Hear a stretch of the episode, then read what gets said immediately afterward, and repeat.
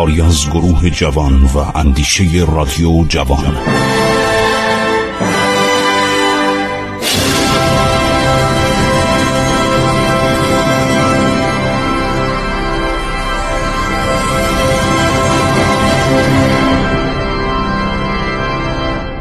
بسم الله الرحمن الرحیم. به نام خداوند بخشاینده مهربان. شنوندگان عزیز من خسرو معتزد هستم. با عرض ادب و احترام و درود به شما عزیزان. ادامه می دهیم برنامه عبور از تاریخ رو سالهای سرنوشت ساز تاریخ ایران.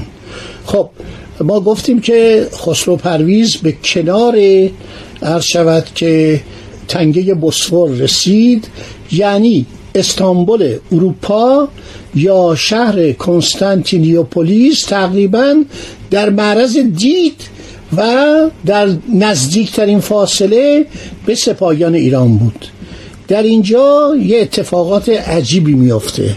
اتفاقات خیلی پیش بینی نشده.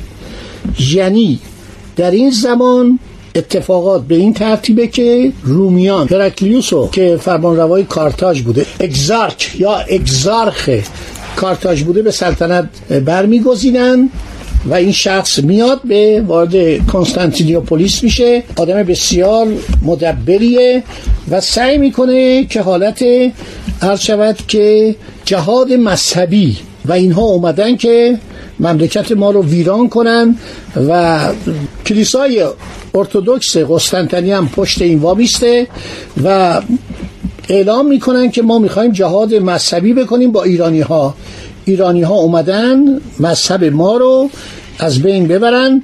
این در مردم اثر می‌کرد در مردم اثر می‌کرد و ایرانی ها یک دفعه دیدن که این جنگشون تبدیل شده به یک جنگ مذهبی. یعنی تمام مردم روم و کشیشان تحریک کردند که به ایرانیا حمله کنند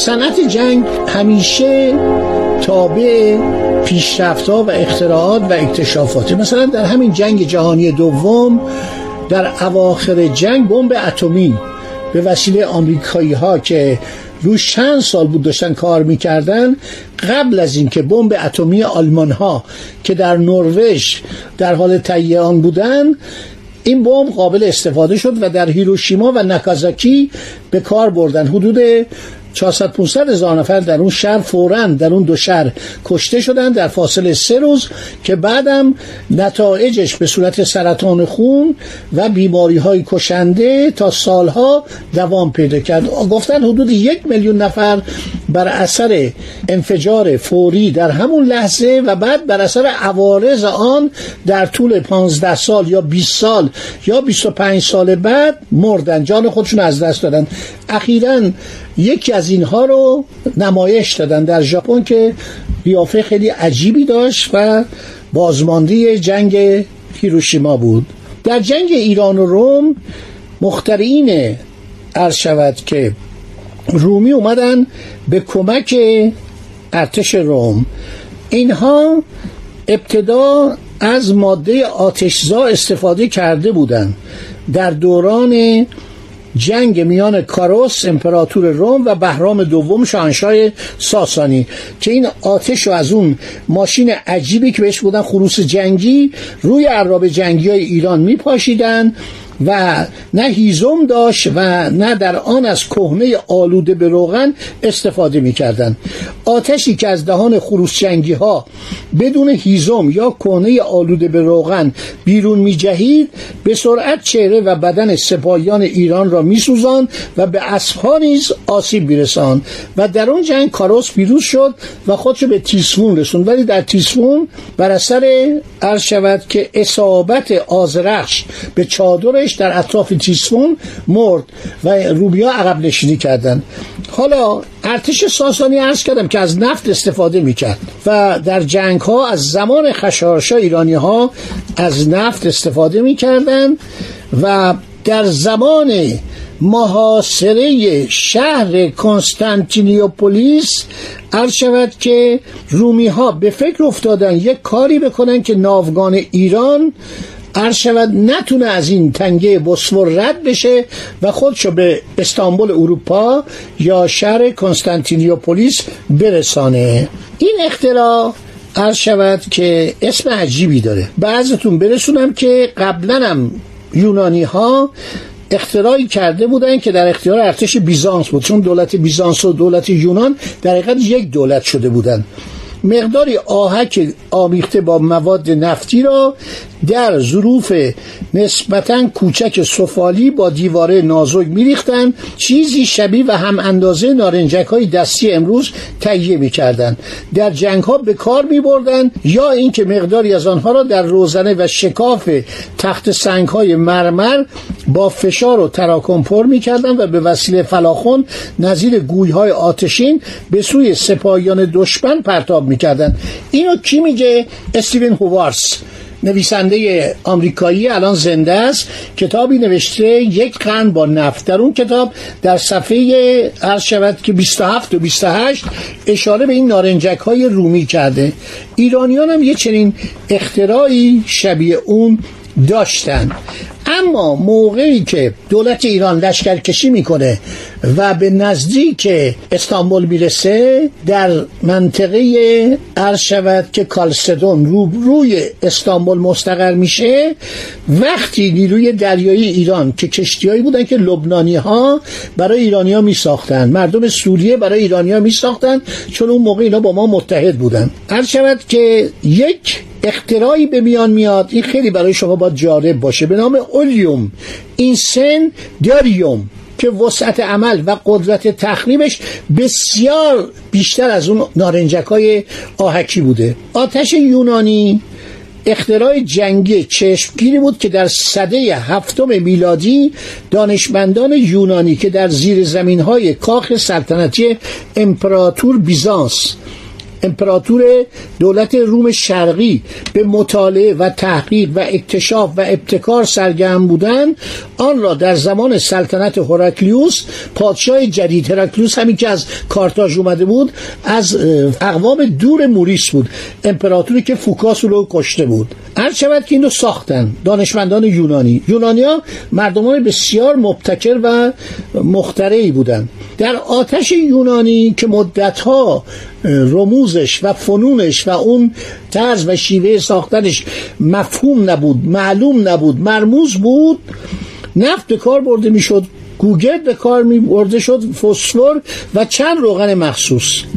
نفت پس از تماس با رطوبت مشتعل می‌شد و روی امواج آب آتشی سوزان و خاموش نشدنی جریان میافت که کشتی های پارویی و بادبانی ایرانی ها رو میسوزون. در مورد علت دست نیافتن مسلمانان بر شهر کنستانتینیوپولیس چون اونا حمله کردن. اونا چند سال بعد که اسلام چیره شد بر سرزمین های ارشود سوریه ایران مصر و جاهای دیگه یک نیروی دریایی اسلام حرکت کرد به طرف کنستانتینیوپولیس مارتین هارتمن محقق اروپایی در کتاب دانشنامه اسلامی چاپ اروپا نوشته که همه حملات از راه دریا به بیزانس با شکست مواجه شد. خادی حسن دانشمند مسلمان هندی که کتاب تاریخ نیروی دریایی نوشته به علت ناکامیابی مسلمانان در تصرف قسطنطنیه اشاره زیادی نمی‌کنه. فقط میگه که اینا پیروز نشدن مسلمانان. بعد از ما جورجی زیدان مورخ بزرگ اسلامی در اواخر قرن 19 میلادی و اوایل قرن 20 میلادی نوشته که از جمله چیزهایی که اعراب بعدها از رومی ها فرا گرفتن یکم آتش یونانی است. اینان ترکیباتی را به هم آمیخته در موقع جنگ آن را مشتعل کرده به طرف دشمن پرتاب می‌کردند. یه نقاشی هستش تابلو نقاشی قرون وسطایی. استفاده از آتش یونانی رو به وسیله سربازان رومی علیه مسلمانان و اعراب در سالهای 635 و 675 میلادی که مسلمانان حمله کردند نقاشی کرد الان این نقاشی موجوده در یکی از موزه اروپا. رومیان بیزانس علیه نیروهای ایرانی نیز از این سلاح سری مهیب استفاده کردند یعنی در حقیقت نتوانست خسرو پرویز به استانبول برسه به خاطر عرض شود که اختراع آتش یونانی. مردی از اهل سوریه به نام کانیکوس. عرض شود که این اختراع را به رومیان آموخ تقدیم کرد.